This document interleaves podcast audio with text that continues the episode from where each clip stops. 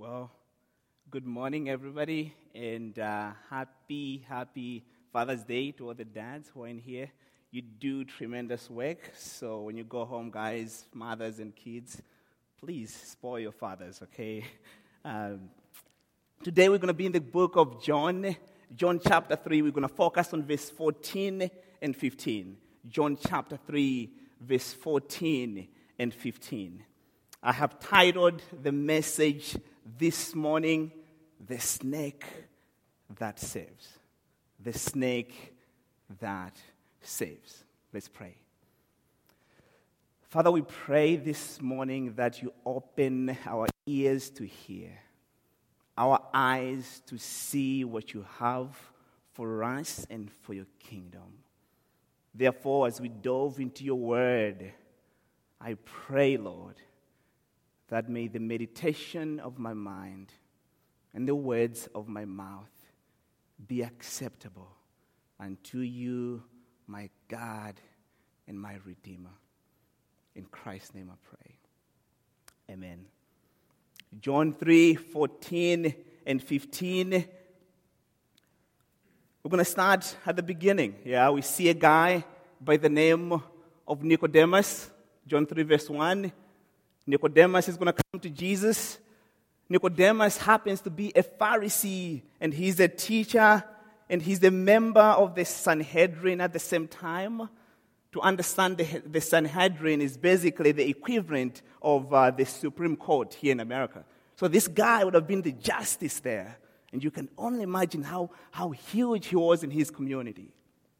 In verse 2, he comes talking to, to Jesus in a, in a basic complimentary statement. He said to Jesus, You must be from God because the miracles that you're doing, it has to be from God. You've been sent from Him. And Jesus, in verse 3, responds to Nicodemus.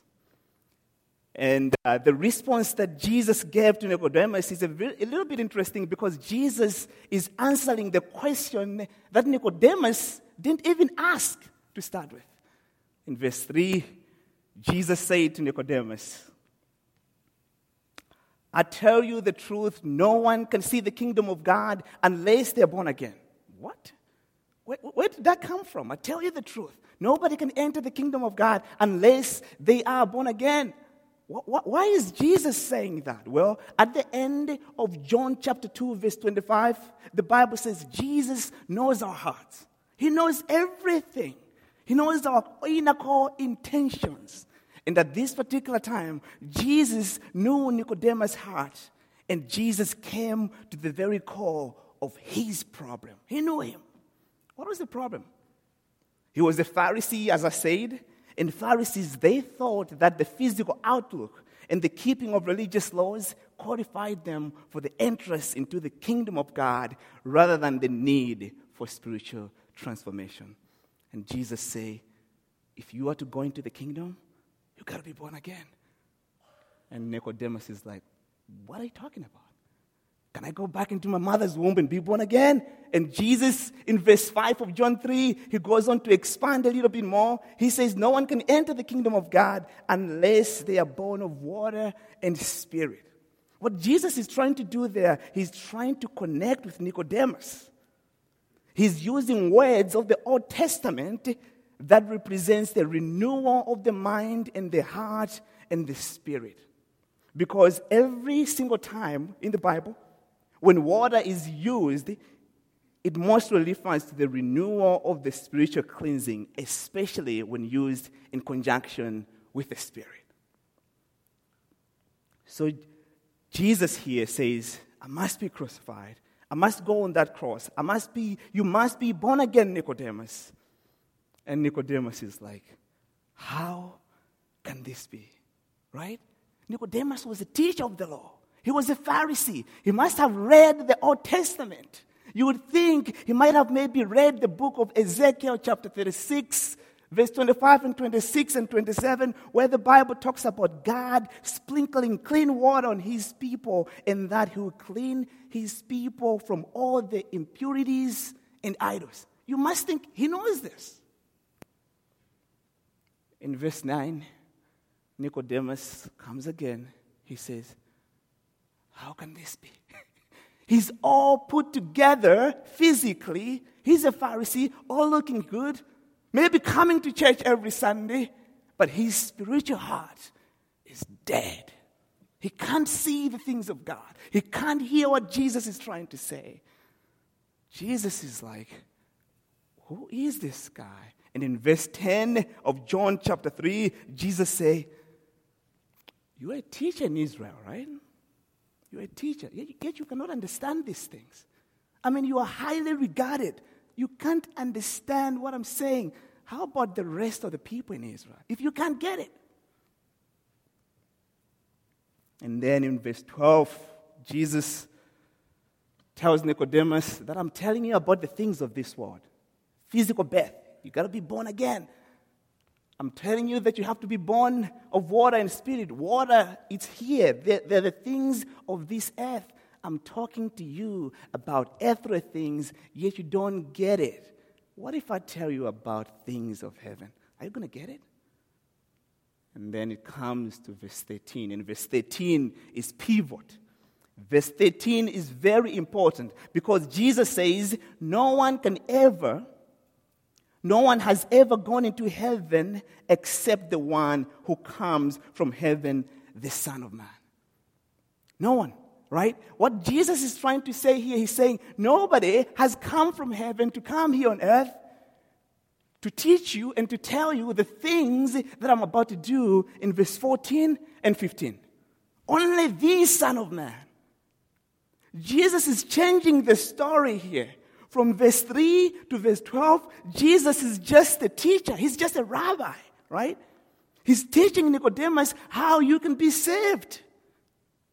But Jesus in verse 13, he's moving from explaining the process of salvation into pointing Nicodemus to the subject and object of salvation itself. And that's Christ. And in verse uh, 14 and 15 is the pure gospel. The gospel that changes everything. I think it changed Nicodemus big time.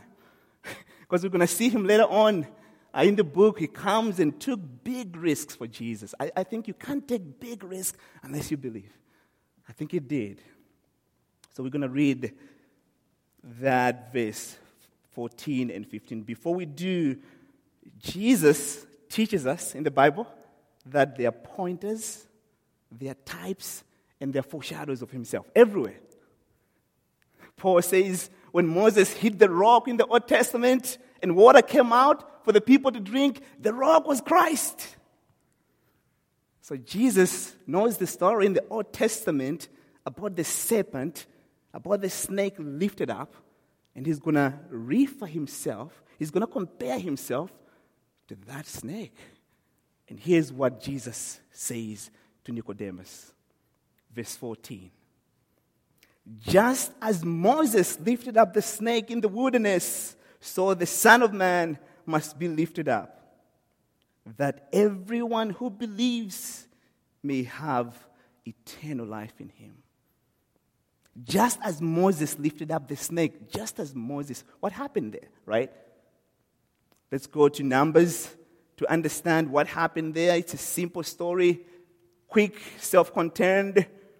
The nation of Israel, they're coming from Egypt, going to Canaan. They're walking in the wilderness.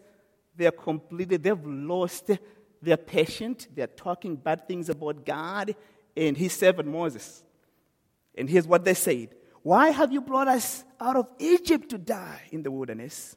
There's no bread, there's no water, and we detest this miserable food. That's manna. God's provision for his people.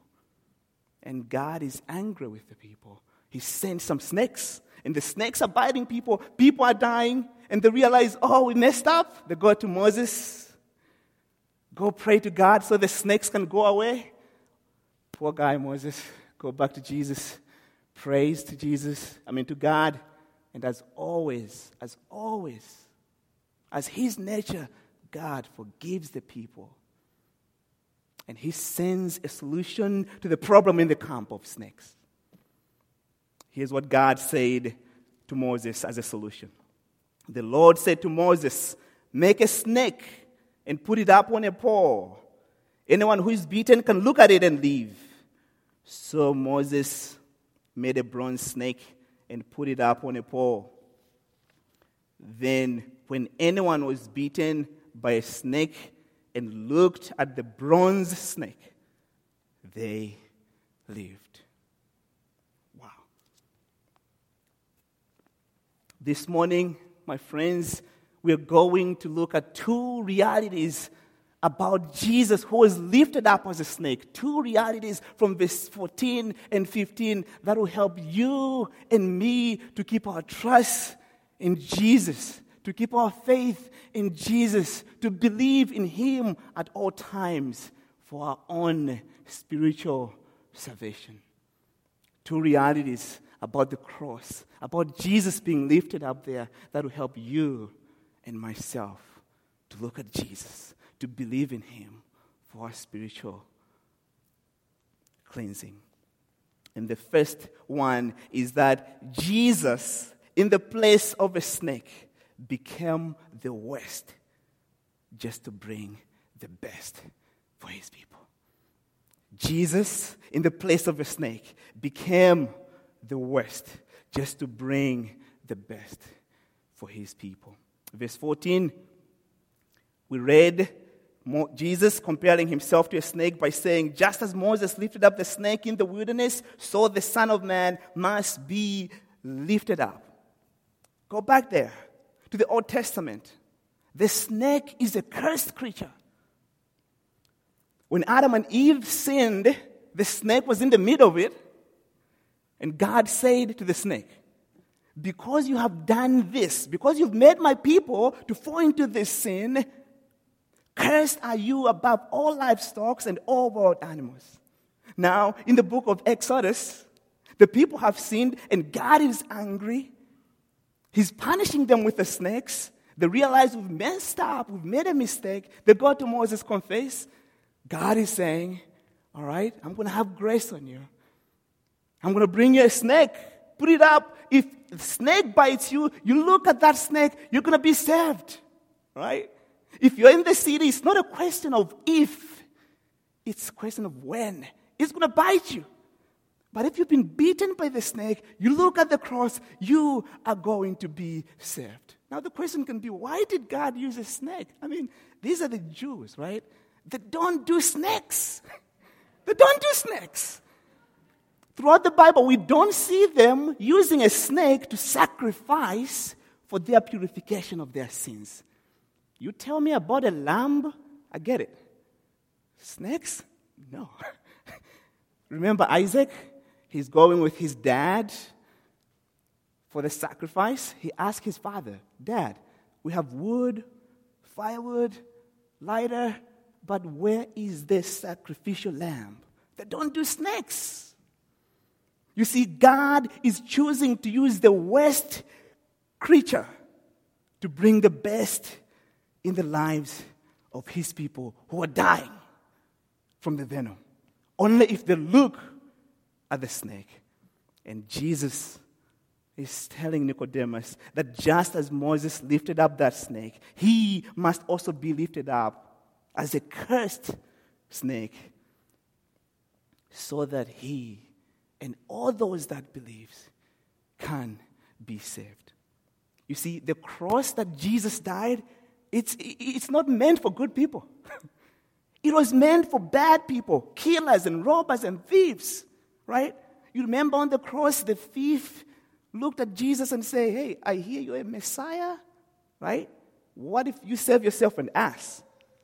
And the other guy on the other side said, We are punished justly for we are getting what our deeds deserved. But this man has done nothing wrong, right? So Christ became a curse. He became a sin for you and me today. He came, he became a, sin, a curse for Nicodemus himself. Galatians 3:13 Paul says this that Christ redeemed us from the curse of the law by becoming a curse for us. For it is written, Cursed is everyone who hangs on the pole. Everyone who hangs on the pole. So Jesus became the case so that he can bring the greatest changing story ever. You see, it might not be a cool thing to compare the Son of Man with a snake. But at the same time, it is the only thing that saves you and me from our contamination from sin. It is the only way. The cross is where we can look when we feel like there's nothing I can do on my own.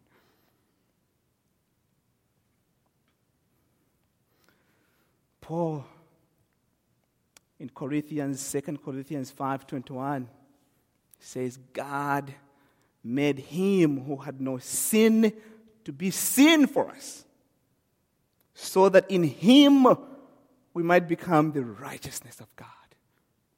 Nicodemus, I got to be lifted up there.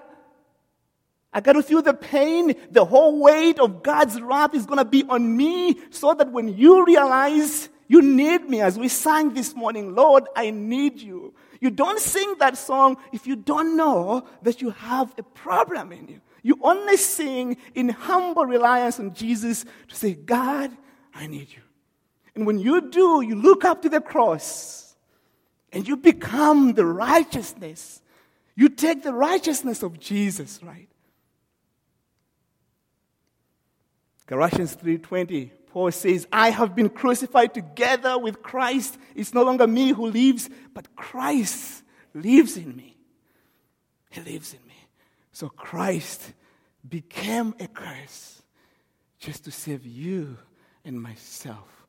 Only if we look and believe. He's going to save you. It's not a heart surgery, it's only to look and believe that I'm a sinner. Not only do we see that Christ became a curse, became the worst, so that we can be the best, so that He can bring us the best news ever. But secondly, we see in verse 15 of John chapter 3 that Jesus, in the place of a snake, is the source of healing and salvation only to those, again, who look and believe. He's the healing, He's the cure. You see, back to that story of Moses lifting up the snake because the snakes are killing everybody in the city. The snake lifted up is not a preventative, right? It's, it's there to cure you. If, you. if you got beaten, you look up to the cross, no more dying. If you don't look, you die, right? It's not a preventative. I don't know about some of you, but uh, I got a jab, right? Um, vaccine. And I got Pfizer. And uh, that vaccine is designed to be a preventative of some percentage to COVID. It's not the cure. If I got COVID and I'm like, give me the vaccine, it's not going to work. Because it's not designed to cure, it's pre- preventative only. My daughter, Neri, two weeks ago, she had a pink eye. If parents, you understand this, it's not fun. if uh, you haven't, uh, I hate to be the bad news bearer, it might come, so get ready. Um, but uh, she had a pink eye, and we had to go to the doctors. And uh, the doctor diagnosed her, gave her a prescription, sent us to CVS to get the prescription, and told us exactly what we got to do with her. And they say, if you do this within 24 hours to 48 hours, she's going to be no more contagious. She can go play with her friends. We gave her the medication. Within 24, 48 hours, everything was clear. She got cured. The medication that they gave is a cure to the disease that my daughter had. We told her, You're free from this disease. Go play with your cousins, right? You're good to go. The snake was not a preventative, it was a pure cure. You look, you get healed. And Jesus is telling Nicodemus that everyone who's going to believe on me, lifted up there, is going to be free. He's going to be saved from their spiritual blindness. You see, he who sent the snakes in the Old Testament, he was the same one who provided the remedy through the snake. It was God Himself that found the ransom. Jesus is telling Nicodemus in verse 15 that whosoever is going to believe in Him hanging will have eternal life in Him. Because the deadly and destructive nature of sin is like the pain of the biting of a fiery snake. The power of sin corrupting us is like the venom diffused in us. And the powerful remedy provided against this fatal venom of sin in us is the Son of Man lifted up. He's a cure. You see, Jesus came for those who have been beaten and are polluted by the poison of sin. And God is the doctor who prescribed the antidote for the poison of sin through Christ. And that prescription will only be obtained by faith in Christ lifted up. God knew the fallen condition of Nicodemus, and Jesus was the prescription for the renewal and the healing of his spiritual life. You see, friends, Jesus came to seek and to save the children of man from death and recover them to life. He is the complete and total cure. In the Old Testament, where we just read, God, the snake, no more dying, right? In New Testament, God, Jesus, no more spiritual death. He is the ultimate, the ultimate cure. This week, I was uh, a little blessed. I read a story of what I'll call one of the greatest preachers of the 19th century by the name of Charles Spurgeon. He had been looking for the meaning of what it means to be born again. He was looking for things that he could do to be saved. His father was a pastor, so he had read a lot of books. At the age of 15, he was a smart, brilliant guy, but he, had, he was not saved at all. And uh, in his uh, autobiography, he wrote this and it was just a mere man in a primitive Methodist chapel who actually pointed him to the cross and he got saved. And I want to read you the short story that he wrote there. It goes like this. He writes, out of being in darkness and despair had it not been for the goodness of God in sending a snowstorm on a Sunday morning while I was going to a certain place of worship. I turned down a side street and come to a little primitive Methodist chapel. In that chapel, there may have been a dozen or 15 people. I had heard of the primitive Methodist, how they sang so loudly that they make people's heads ache. but that did not matter to me. I wanted to know how I might be saved. And if they could tell me that, I did not care how much they made my head ache. The minister did not come that morning. He was snowed up, I guess. At last, a very thin looking man went up into the pulpit to preach. The text was from Isaiah Look unto me and be saved, all the ends of the earth. He did not even pronounce the words rightly, but I, that did not matter. There was a glimpse of hope for me in that text. The preacher began by saying, My dear friends, this is a very simple text indeed. It says, Look, now looking doesn't take a lot. It's not lifting your foot or lifting your finger, it is just looking. You may be the biggest fool, and yet you can look. Even a child can look. But then the text says, Look unto me. Many of you are looking to yourself, but it's of no use looking there. You'll never find any comfort in yourself. Jesus Christ says, Look unto me. Then the good man followed up his text in this way Look unto me, I'm sweating great drops of blood. Look unto me, I'm hanging on the cross. Look unto me, I'm dead and buried. Look unto me, I rise again. Look unto me, I ascend into heaven. Look unto me, I'm sitting at the Father's right hand. Oh, poor sinner, look unto me. Then at the end of his teaching, he looked at me under the gallery, just fixing his eyes on me as if as if he knew all my heart. He said, Young man, you look very miserable. Well, I did. But I wasn't used to have remarks made from the pulpit on my personal appearance before. However, it was a good blow, struck right home. He continued by saying, You always be miserable. Miserable in life, miserable in death, if you don't obey my text. But if you obey now, this moment, you'll be saved. Then, lifting his hands, he shouted, as only a primitive Methodist could do Young man, look to Jesus Christ. Look, look. You have nothing to do but to look and live. At once, I saw the way of salvation. I don't know what else I said or what else he said. I did not take much notice of it. I was so possessed with that one thought.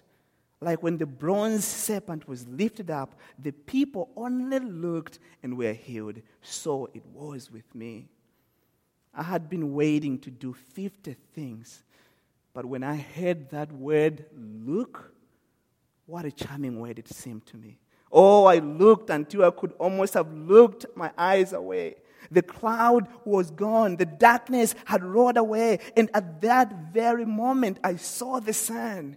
And I could have risen that instant and sang with the most enthusiastic of them all of the precious blood of Christ and the simple faith which looks alone to Him.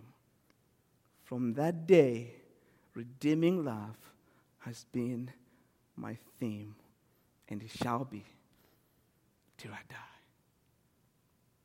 You see, friends, that's, that's where you point people at. You point people to the cross. Because salvation is only by grace and faith alone in Him. It's not by works, it's not by your rest, it's not by your occupation. It doesn't matter what you do. It's not through the financial status. It does not matter how much money you have. You can't buy salvation. Salvation is only obtained when we believe in Him, when we keep our eyes on Jesus, who became the sin for us and lifted up. That's how you get saved. And you might be here this morning. Maybe you have friends that you're praying for. You've tried to explain about God, about how they can be saved. You're like, they're just, it's, getting here, it's going out that way. I pray that you point them to the cross. Just tell them to believe. It's not a heart surgery process. You don't do the believing, God does the, the, the, the, the believing. All you got to do is point them to the cross.